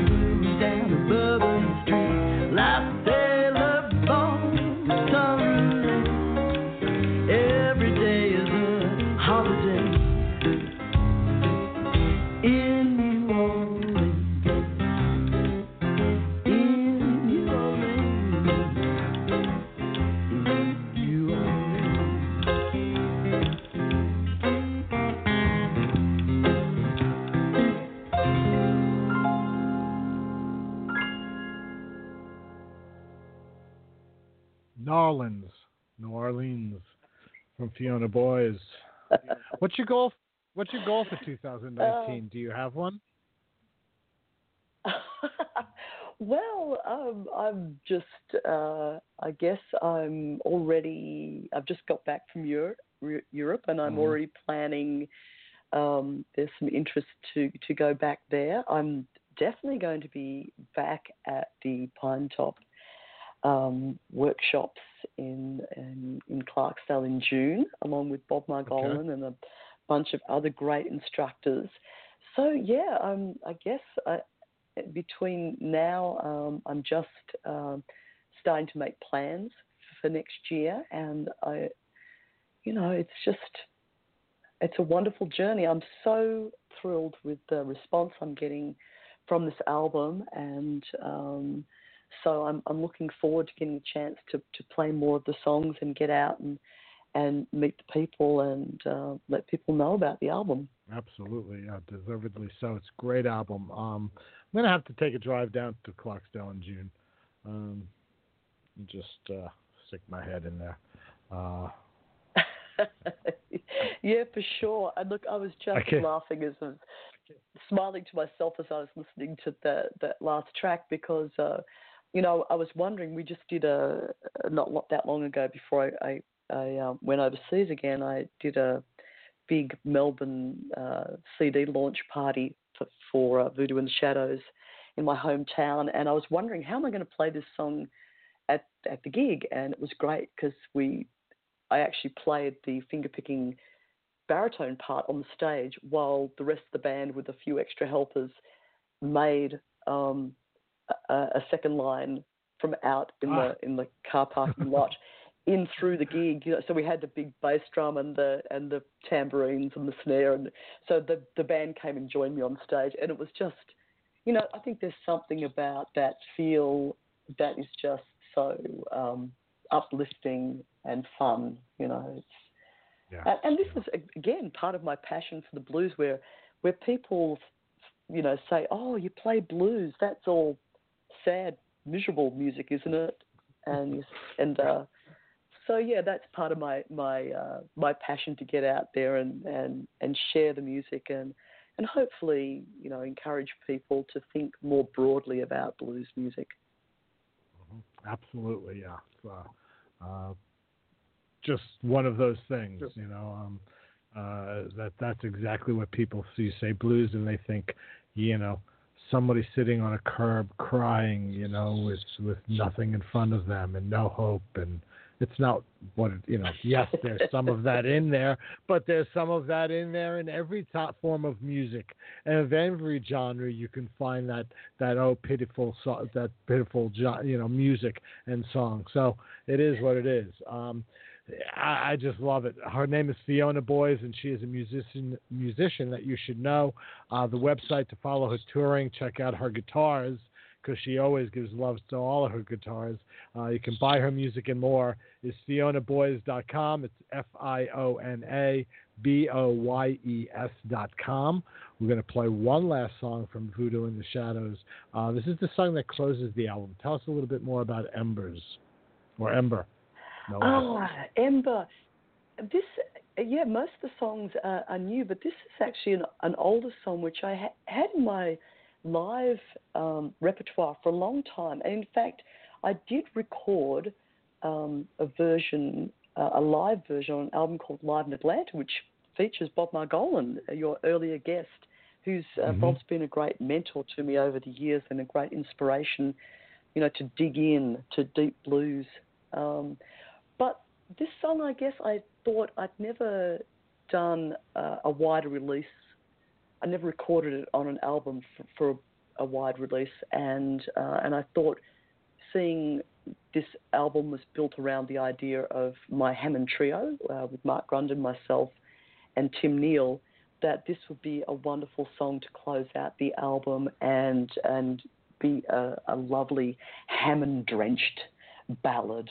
Um, and of course, it's that it's that typical torch song. Yes, it is about an ex, but everybody Mm. has every songwriter has songs about their Sure. exes.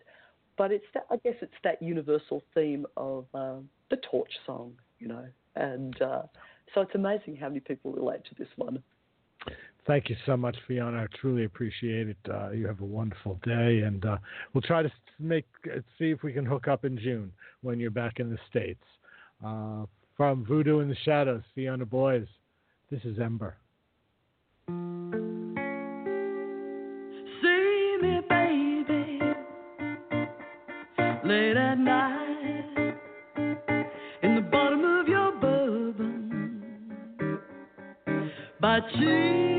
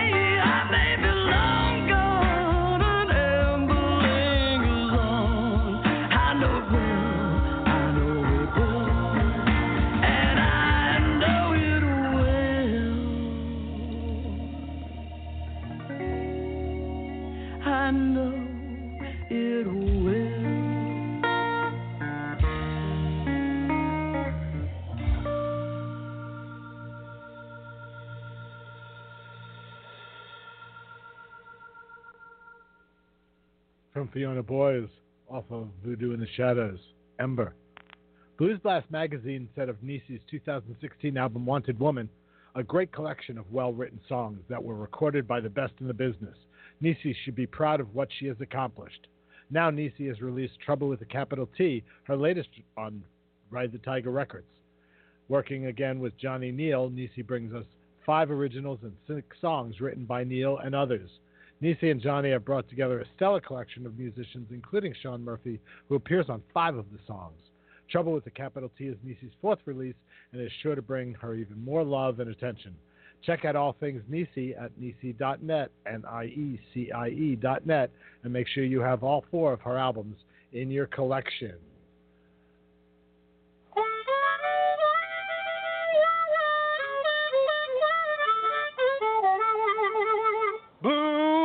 On the couch with Vinnie Marini.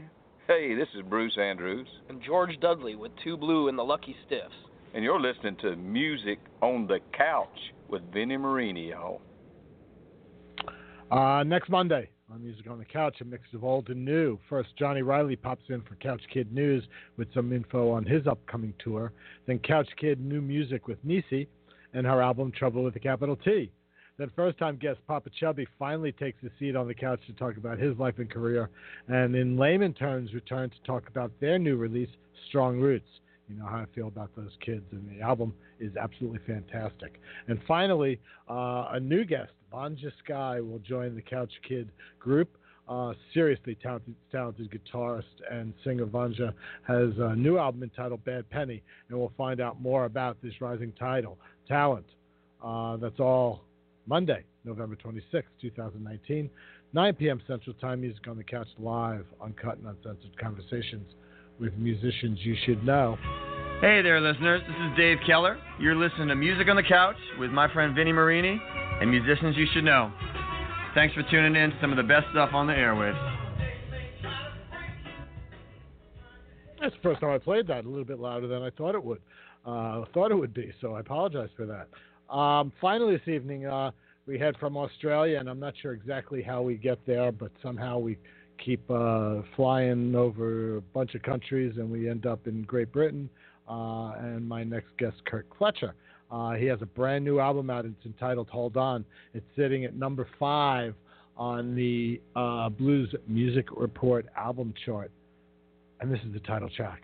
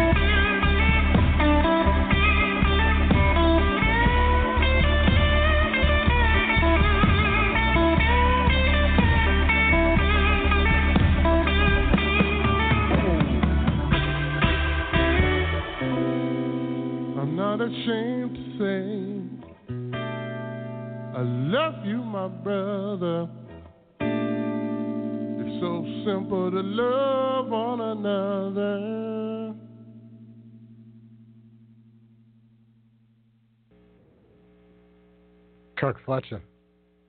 Title track from the album Hold On. Kirk Fletcher joins me from Great Britain. Uh, good morning, sir. Thanks for uh, setting the alarm morning. early to join me. it was my pleasure.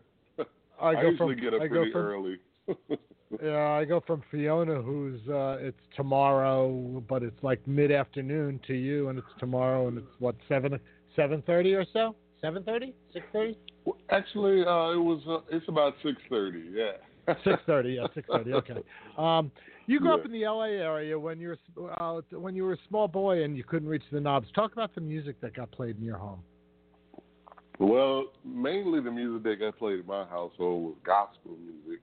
My father was a um, Pentecostal preacher, and you know that's what we heard. My mom sang, and you know, of course, at the church they sang a lot of gospel music and hymns and all that kind of wonderful music. so that's Mhm, really yeah. how music started for me. You know.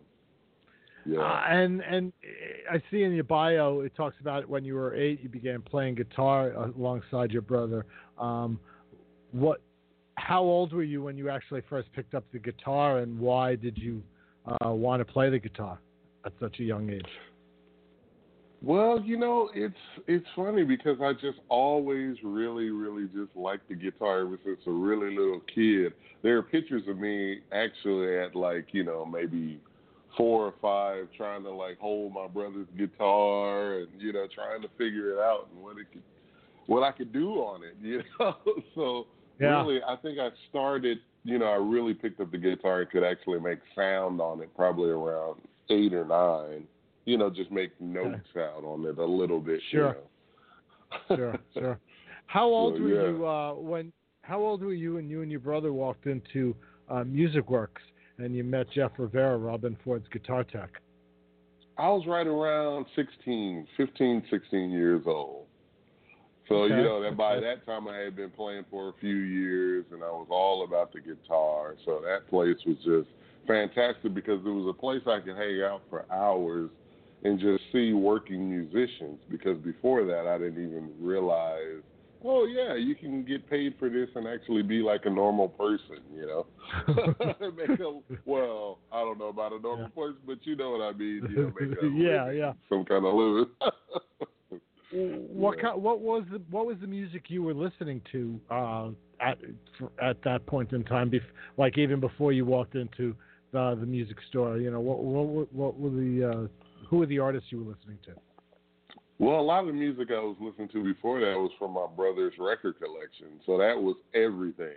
So I was fortunate in that regard to be able to listen to, you know, everything from George Benson to Wes Montgomery to Van Halen or whatever had guitar on it that stood out at the time. And luckily, in the mid '80s, guitar was like really a lot of guitar, you know, technic technical guitar, soulful guitar, which is Stevie Ray Vaughan and Robert Cray and Albert Collins big in the 80s, you know. So I really, Sure. it was so amazing. Plus, I was a kid and I was really, you know, young, so Yeah. I was very impressionable, you know. So Yeah. there you are, and uh, um, the uh, the Music Works becomes your second home, and you end up meeting uh, Al Blake. Uh, Yeah. Within the first, within pretty soon after that, I guess. Uh, and um, talk about your relationship with Al. Well, Al Blake, I met a little while later. Maybe I was about. I had been hanging out at Music Works for a few years, and I met him right around nineteen, actually. So Okay, pretty soon okay. after. Yeah, But yeah. yes, st- and um, he, I met him at this. Uh, we were doing this thing at um, a college. It was sort of like a blues kind of, just a show for the students or whatever. And I met him there, and it was like immediately, okay, this guy's got something that I need to, you know, get under my, uh, get get in my uh, grab bag of things to do since I love blues so much because he was playing Sure. country blues and all that. And I, had, it's funny because I never really thought about this till now, but I saw the Hollywood Fats Band CD in the store, and I thought, oh man, this is probably really good, but I just didn't get around to buying it yet. So I met him, Mm. and then he gave me a copy of that record, and I was like, wow, this is amazing. So it was just one thing led to another, and we would talk on the phone, and then he invited me to his house, you know, to play me all kinds of blues that I had never heard before, and you know, it was just really. Now I, I hear the story is he'd invite you over for Sunday dinner and dessert was sitting in front of the turntable. Yeah, Absolutely. dessert was in front of the Absolutely. turntable. Yeah, yeah. and it was for Very me cool. because I was all about it. You know, I was into Yeah, it. So, plus, you know, so- in- introducing. Oh, I'm sorry. No, no, no. Finish, please. Finish your thought. Go ahead.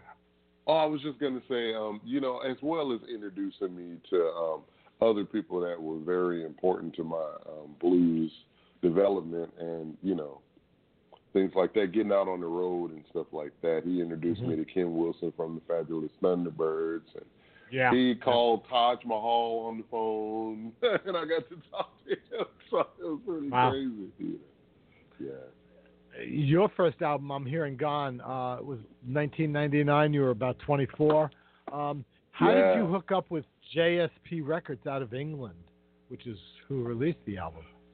I hooked up with them through uh, this drummer named Paul Fasulo, who I played with quite a bit early on. He was a great drummer, played with James Harman and different people like that around that L.A. area. Uh-huh. And uh, yeah, that's he sent a demo tape to um, John Stedman from JSP Records, and um, yeah, John thought it was, I guess, good enough to sign.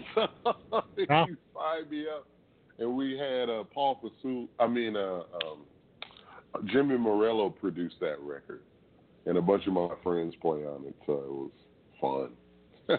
And then over over the next 10 years, you uh, were involved with uh, uh, a bunch of releases. Shades of Blue uh, with Melanie Yeah. Zippin.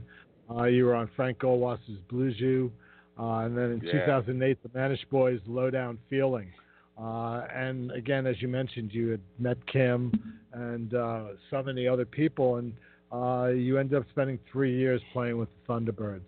Uh, talk Yeah. about that part of your career and what you were learning about Kirk while you were doing Well- this when you were Well, you know what's funny is I had played with Kim Wilson in this blues band, and we done that record, uh, Smoking Joint, and I learned a lot there, like a whole lot, because Kim really took me under his wing too. So I really had two guys, Al Blake, you know, first, and then Kim Wilson, you know, played me a bunch of like Excello record stuff and all that. Then I played with Charlie Musselwhite, you know, and he was fantastic. And Charlie Musselwhite is really where I started to try and develop my own style. So by the time I got into T-Birds, I had already been playing for a few years, you know, and touring and really on the blues scene, kind of. Then I joined the T-Birds, and that was a whole other thing because it was a band situation, a real band where you go Mhm. out and you play music that appeals to the audience and rock and roll and the hits that they had before. And I had my brother Nick Curran playing in the band too. We both were in the band at the same time, so that was like family. I mean, out Sure, on the road, yeah. Ronnie James and all those guys. So sure. yeah. it was it was more like the sort of just having a bunch of guys around your age and being able to, you know, just go out and be together and play music and be mad at each other or be happy and everything. It was great. You know? just a bunch of brothers out, just a bunch of brothers beating each other up and then giving each other hugs. Absolutely. That's right. That's right. Yeah, yeah, Yeah. yeah. Uh, let's listen to another song from Hold On. Talk about uh, Two Steps Forward. Uh, this is the song that opens the album. Oh, okay, sure. Yeah, two steps forward.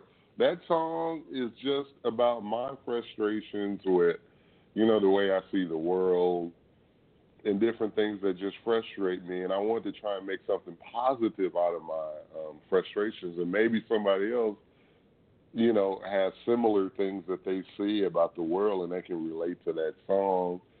And yeah, just trying to take, you know, maybe negative energy and turn it into just something that could maybe help somebody, and maybe I could get something off my chest without being too, you know, like crazy. I say my soul mm-hmm. was under attack. You know, basically, like, yeah, you know, it's like I'm trying to be as soulful as I can, but this world is trying to make me, you know, not be as hopeful or something like that, you know, and that's really kind of where it started, you know.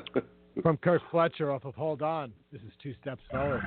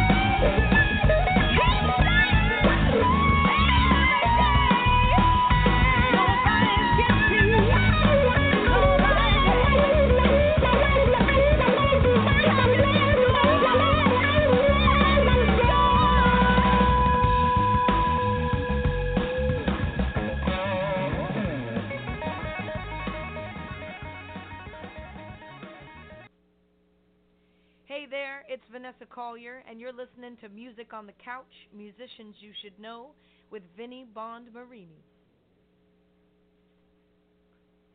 Two steps forward uh, from Kirk Fletcher off of Hold On. Uh, Kirk is on guitars and vocals. Matt Brown on drums and percussion. Johnny Henderson on organ, piano, and Wurlitzer. Mahalia Barnes uh, vocals on uh, Two Steps Forward. She was on that song. And Jade McRae is uh, vocals on the uh, Hold On, which we heard earlier. The whole album was recorded at Canyon Sound in Bristol, UK in January 2018. Engineered and edited by Nick Dover. Uh, Alan Hertz is mixing engineer. Uh, Rolf Stoffer, Stofferker is uh, did vocal overdub, uh, mastering by Scott Kinsley, and it is all on. Is it Elysian music? Is that how it's pronounced? Elysian? Elysian. Elysian. Elysia? Elysian. Elysian music. yeah. Okay. Cool. My daughter.